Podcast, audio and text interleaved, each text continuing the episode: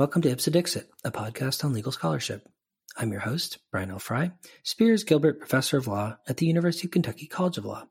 My guest is Adrian Ho, Director of Digital Scholarship at the University of Kentucky Library. We will discuss the library's alternative textbook grant program as well as open access teaching materials more generally. So, welcome to the show, Adrian. Hey, well, thank you for having me. Um, that's great to be on your show, Brian.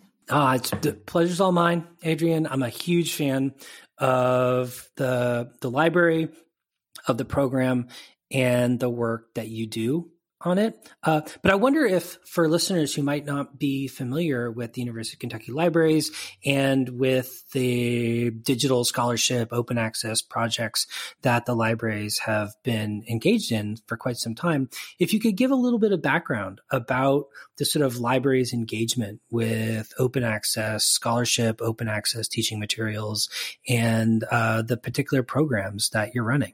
So, um, the University of Kentucky Libraries started um, the support for open access, I think, about a decade ago. So I think the first step, I wasn't working here at that time, but my predecessor, uh, her name is Pat Wilson.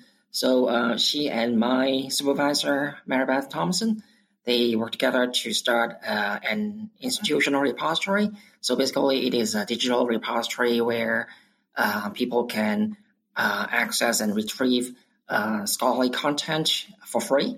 Um, that's you know it's kind of like the the conduit to facilitate open access. So um, they started a repository. It's called UK Knowledge.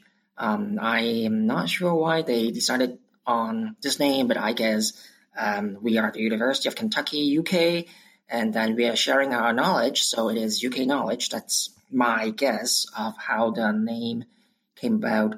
So um, they established UK Knowledge about a decade ago, and we have worked with um, different departments and faculty members to put their research and scholarship in the repository.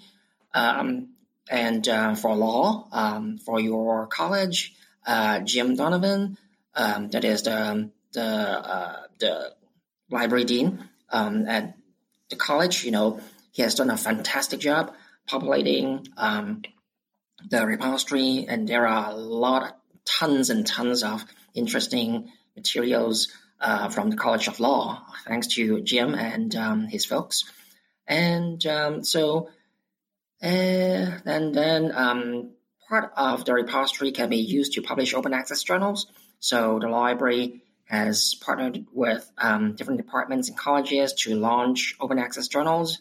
Um, so now we have two uh, graduate student journals, meaning they are journals run by graduate students. Um, and there are several active journals, including the latest one. It is uh, from a faculty member. Um, it was started by a faculty member at the Department of Mechanical Engineering. It is called Progress in Scale Modeling. So it is very interesting, and it is an international collaboration because the faculty member here, um, he was originally from Japan, so he collaborated with his colleagues in Japan and also partnered with the library to launch this new, uh, new open access journal. So it's very exciting, and it's about it was launched about two months ago. Um, so there is a lot of um, plans to further develop the journal. Um, and then about open, act, I mean, open education resources. Um, I think uh, my supervisor and I went to a workshop back in, I think it's 2015 or 2016, around then.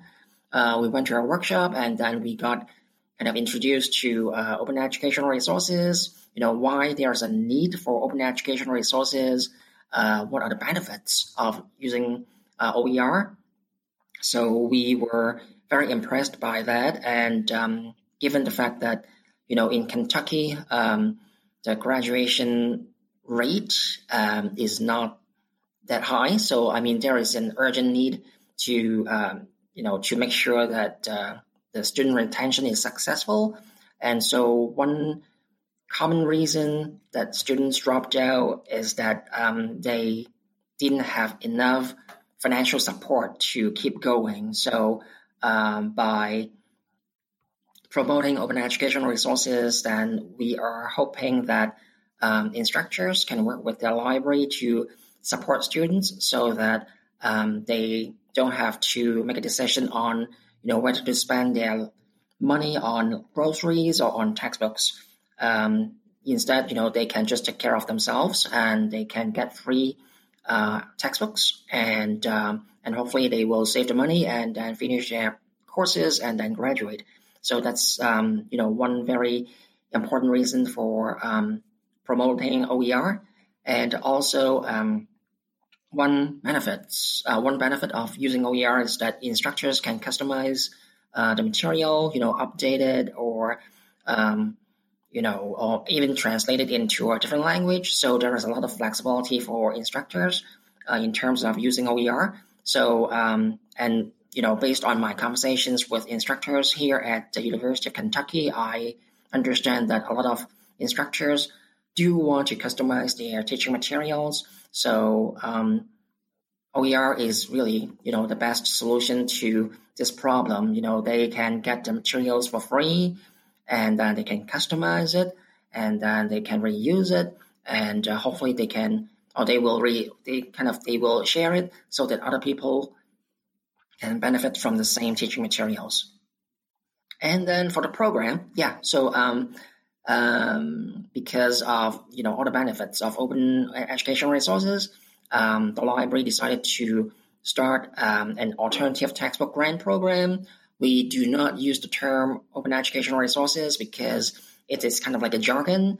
So we don't want people to kind of like look at the terms like what does it really mean, you know? And also, um, the program, um, in addition to promoting open educational resources, we also want um, want to highlight, you know, the materials um, purchased by the library. Um, you may know that you know the library spends millions of dollars every year just to buy or license um, commercial commercially available content. You know, they are textbooks, monographs, databases, journals.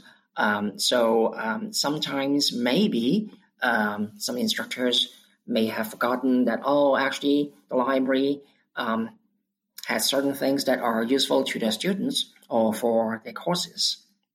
So by um, hosting the alternative textbook grant program, we want to um, make sure that instructors will you know, pay more attention to uh, open educational resources and also make a better use of what the library has to offer. That's, uh, you know, and, and I mean, the end result will be a win-win, you know, for the instructor and for the students.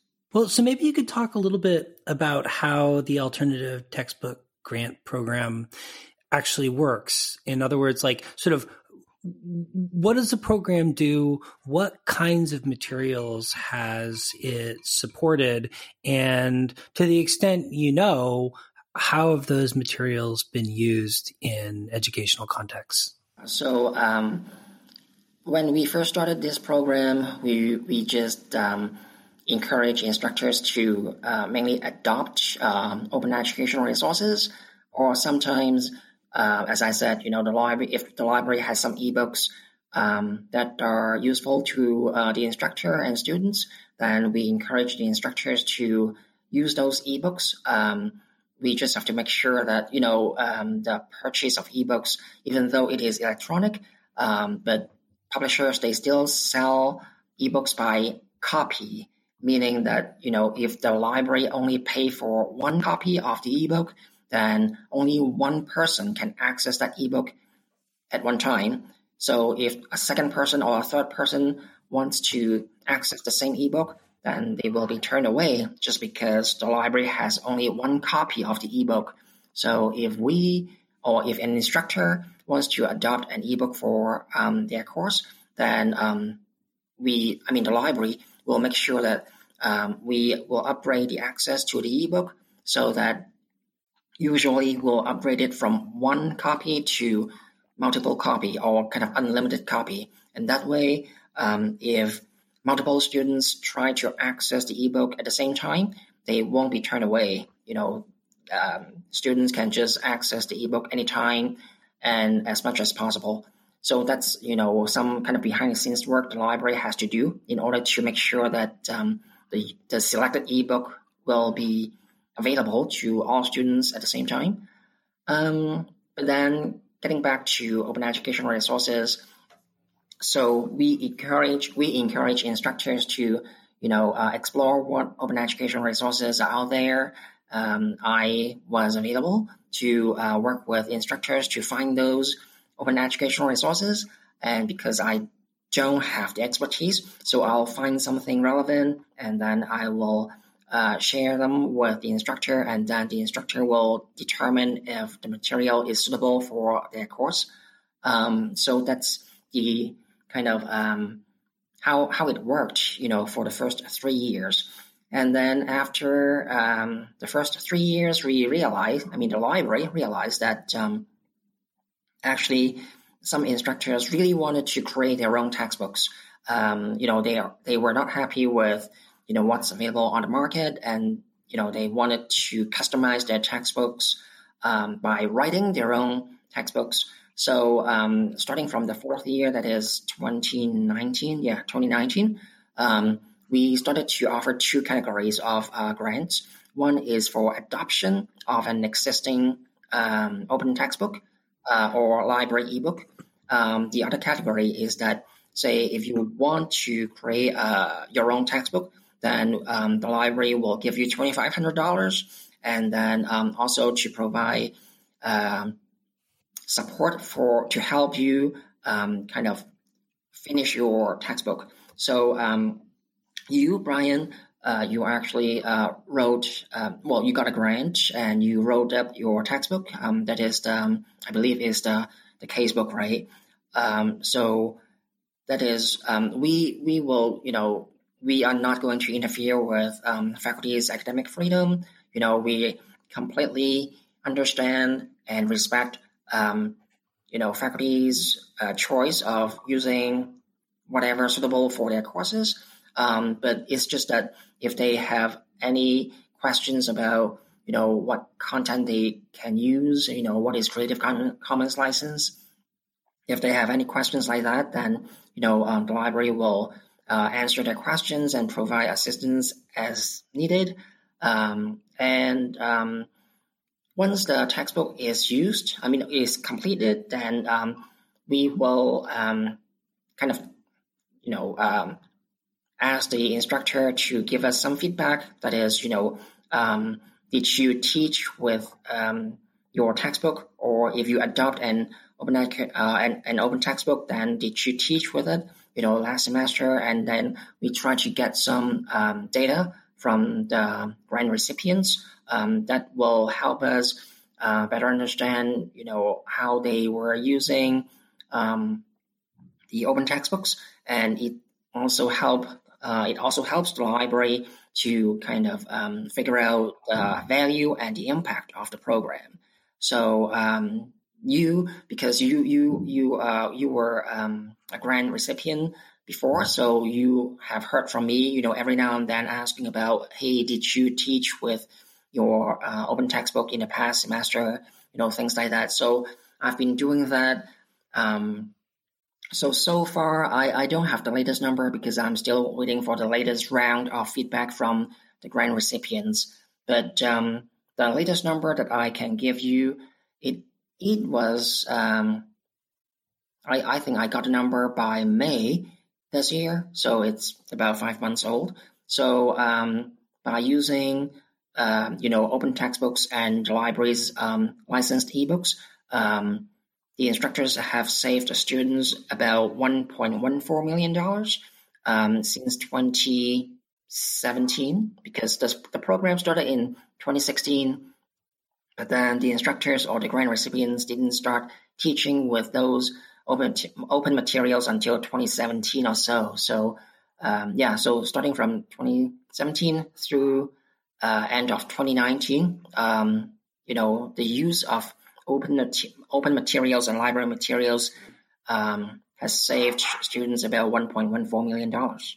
Wow, and that's that's an amazing number, Adrian. I wonder if you could kind of highlight that or contrast that to the expense of the program itself. In other words, how much did the library have to invest in order to produce that over a million dollars in savings? Very good question. It's kind of like return rate, right?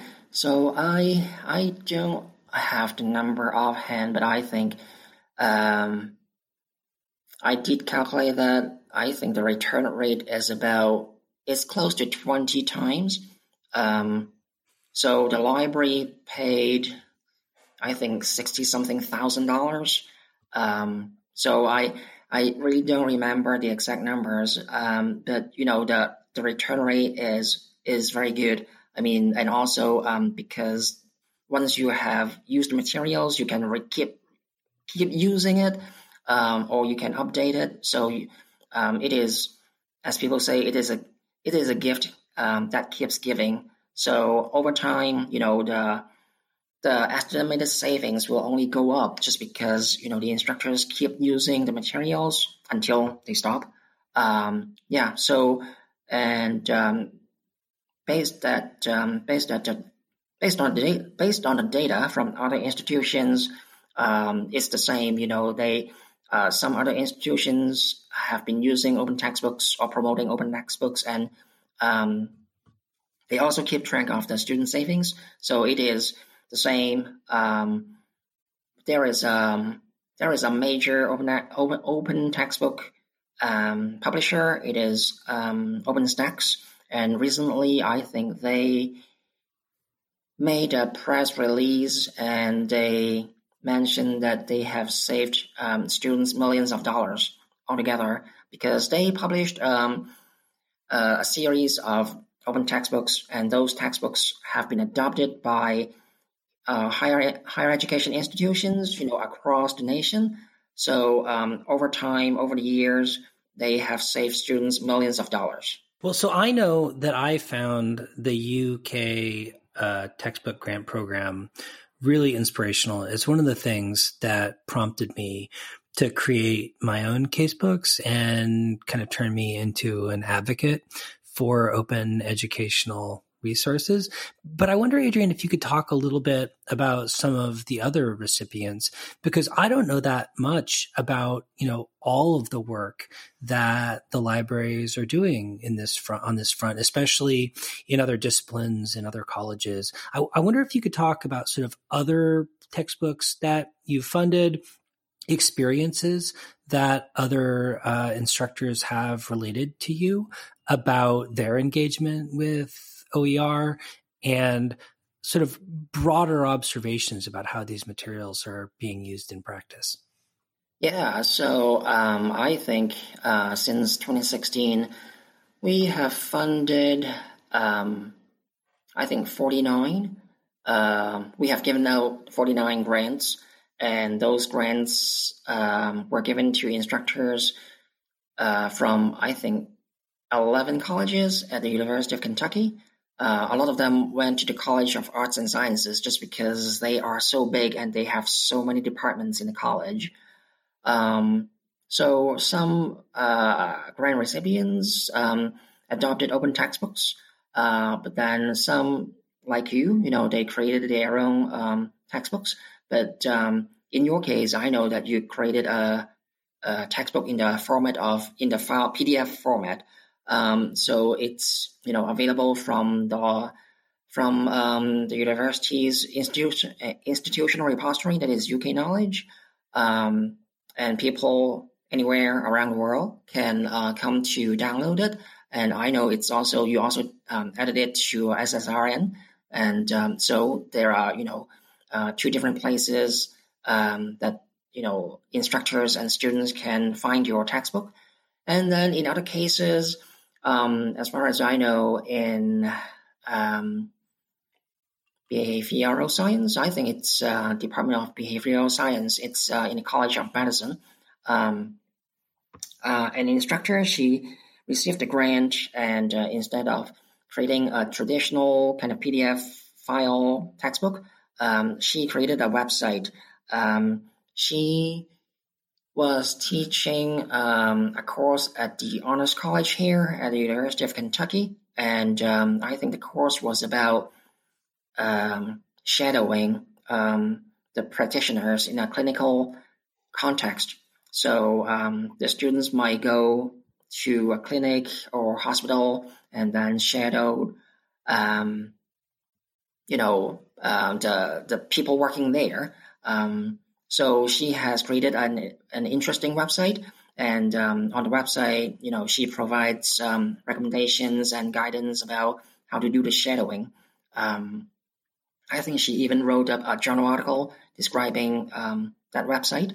Um, I don't really know the usage of the website because I, I, I have no access to you know the analytics for um, for the access to the site.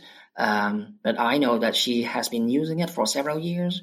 Um, I think last time I talked to her, I haven't talked to her for maybe a year, but last time I got a chance to talk to her, she was thinking about turning, or well, she will keep developing the site, but she also wants to create an app um, for you know for the course so that students can download the app and then when they are doing the shadowing, they can you know refer to the app and then see what they should do in when they when they are shadowing. So that sounds really interesting.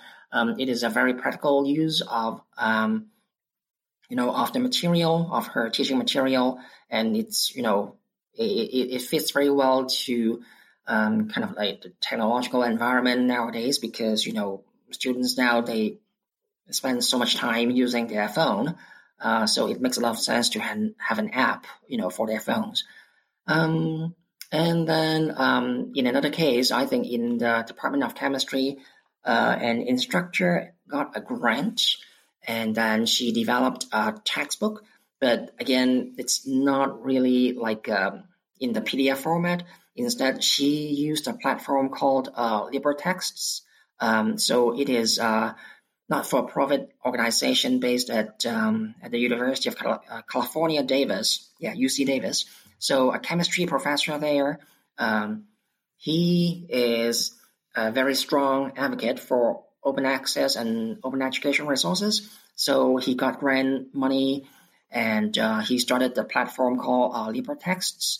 And um, because his background is chemistry, so uh, at first he focused on chemistry, but you know as time as time passes by and he um, just you know expanded the scope of uh, LibreTexts, and nowadays it covers all disciplines. So um, the the the grant recipient from chemistry here, um, she developed her own textbook using the LibreText platform, um, and um, what it means is that students anywhere around the world um, they can go to LibreTexts, and then um, they can go to the page, especially for chemistry, and then if they find uh, they can find you know the page uh, for University of Kentucky, and then they will find a textbook developed by um, by the grant recipient here uh, from chemistry. I Allison, yeah, that's her name, um, Allison Soult. Uh, so yeah, so she uh, used LibreText to develop her textbook, um, and that's you know amazing um, because um, it is a very good platform. Um, you know, for chemistry, uh, they yeah, for chemistry they um, sometimes use some, you know, they they require the viewing of some kind of 3D models. So the platform actually can uh, help instructors. Um, to show you know the molecules um, in kind of using a 3D model. So that's pretty amazing. Um, again, it is a very good use of technology, and uh, you know kudos to um, the people at uh, UC Davis for developing um, this LibreText platform. And um, as I said, now it has expanded to cover way more than chemistry. Um, so if anyone is interested, you know, go to LibreTexts um, it's L I B E R T E X T S dot org, and um, you will find a lot of interesting uh, teaching learning materials there. Well, so Adrian, I know you've collected a lot of data about how grant recipients have used their grants and what kind of experiences that they've had. I wonder if you could speak to some of what you've learned while running this program. Well, um, one thing that is um, that I learned is that, well, uh, as I mentioned, you know, some instructors, they actually um, want to create their own textbooks. Um, you know, it's, uh, they, I mean, now they may be using a combination of different sources or different resources, you know, uh, as a, as a textbook, but um, they actually have the desire to create own, to, to create their own textbook, and also uh, for some courses they just have to update, you know, the the, the material uh, on an ongoing basis. Um, to give an example, um, here at the University of Kentucky in the College of Agriculture, um, what is the name?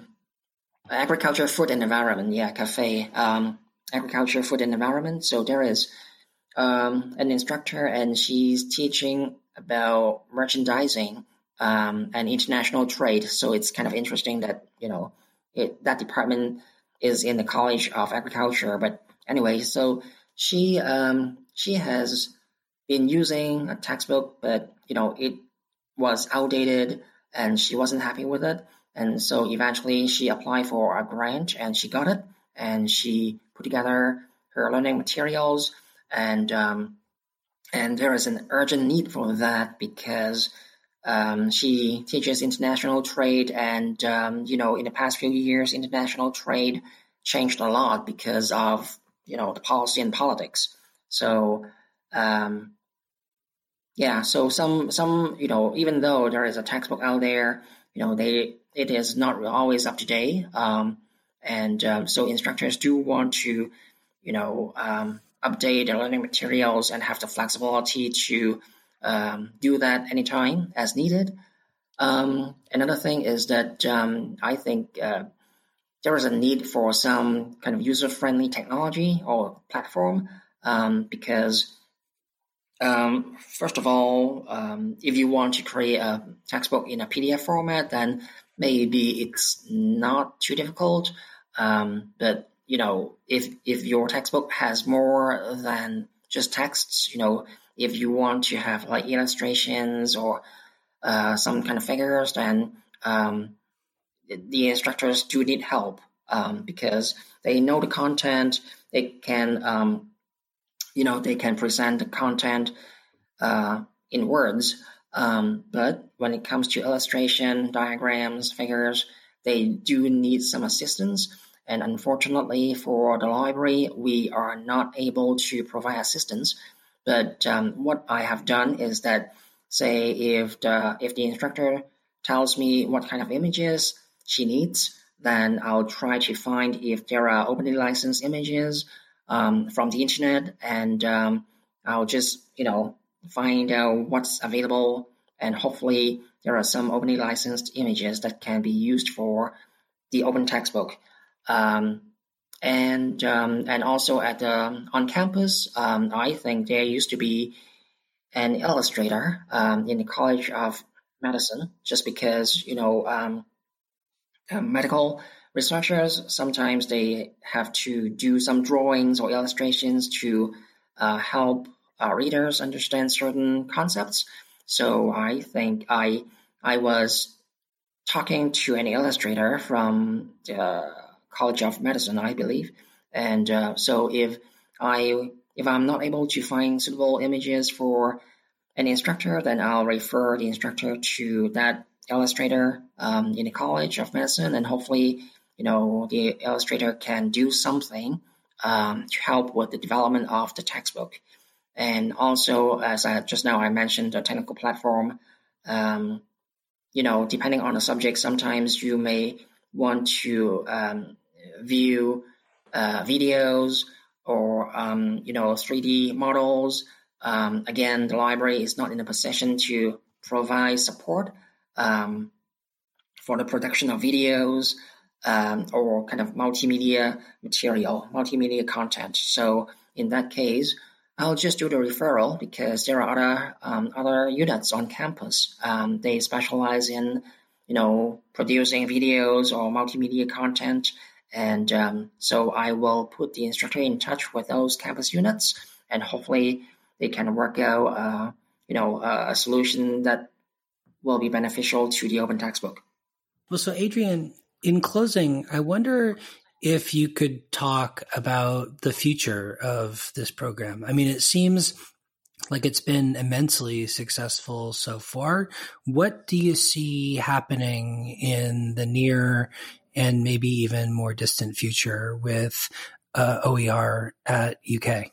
Wow, that's uh, a fantastic question. Um, well, I mean, definitely the library uh, has the intention to keep organizing um, this grant program. Uh, that said, um, you and I know that um, the university and the library uh, are not in a very good uh, financial situation just because of the of the pandemic. Um, it is, I mean, economically, it is not a good time. Um, so, how the library is going to continue this program depends a lot on um, the financial situation. But as far as as far as I can tell, the library administration is very eager to keep on organizing um, this program, just because we firmly believe that this program will help um, kind of level the playing field, meaning that um, students, you know, uh, regardless of their um, kind of economic background, um, they can benefit from this program because they can get the first day access to their learning materials and um, they, it helps. So it is a way for the library to support uh, equity and um, and also to support students' academic success as much as possible. Um, so definitely the library uh, will find a way to keep on organizing this program. Um, in terms of um, open textbooks or open educational resources, I believe you know it will stay and it will continue to grow. Um, at this point, um, I think uh, I think it is still safe to say that a lot of open textbooks or open educational resources they focus on um, the introductory courses, um, just because those courses usually um, there is a huge enrollment, you know, maybe 500 or 700. So if we can save 500 students um, you know, $125 each, then, you know, it generates more impact. Um, but that said, you know, for uh, some junior courses or senior kind of seminar courses, sometimes it's hard to find open textbooks for them. So um, I think at this point, um, there are two kind of developments. One is that um, you know, uh, instructors and educators want to uh, develop um, more open textbooks, especially for uh, disciplines that uh, haven't been um, kind of touched by this open textbook movement. Um, that's one way go. And then the other way is that um, for some, you know, junior, senior level courses, or even for graduate courses, you know, some instructors might be interested in developing uh, open textbooks so that um, for small uh, for uh, courses with you know a, a, smaller class size, they can I mean students can still benefit from the open textbooks. And um, and I know that the federal government has been supportive as well because um, you might have heard that um, there is the open textbook pilot program. So it started um, two years ago, uh, and it uh, interestingly, it, uh, the, the Department of Education uh, gave a grant of $5 million to LibreTexts um, based at UC Davis. And um, so it's fantastic. Um, and then last year, I think they, I mean, the Department of Education gave two grants, um, one to a consortium in Wisconsin, one in Arizona. Um, and actually now, um, the Department of Education is is inviting application or grant proposal for the third round of this open textbook pilot program. Um, I know that uh, a lot of libraries, a lot of higher education institutions across the country are interested in submitting a proposal. Um, I know that um, in Kentucky, uh, we are also interested in that. Um, so but it's a matter of whether, whether we are ready because, um, you know, if we want to submit a statewide kind of Kentucky based proposal, uh, we do need to coordinate ourselves. So um, it's more likely that we will just wait till later before we are ready to submit a proposal. But definitely, we are paying attention to these opportunities. Um, and um, some uh, foundations they may also provide um, grant opportunities for uh, educators to apply uh, so that they will get uh, funding to develop um, open educational resources. So I I do see that um, you know the share of using the share of um, open textbooks will grow over time, uh, but at the same time I think um, you know the textbook the commercial textbook market it's so well established so it's it won't go away very you know anytime soon um, it's a matter of you know there will be the coexistence of commercial textbooks and open textbooks well, Adrian, thanks so much for coming on the show and talking about the University of Kentucky Library's important engagement with open educational resources. Uh, I'm I really admire the work that you and the libraries have done on that front, and can't say how important I think it is. Wow, uh, thank you so much, and and I I have to thank you for you know everything you have done to support us because and Brian has been a champion for um, open textbooks, and uh, recently Brian made a video of himself, you know, talking about um, his ex- experience of open textbooks, and that's Great. Thank you so very much for doing that for us. And uh, if the library can help you with anything, you know, feel free to let us know. And um, I know that we will, our paths will cross again. And uh, and uh, so let's work together to promote uh, better use and more use of open textbooks.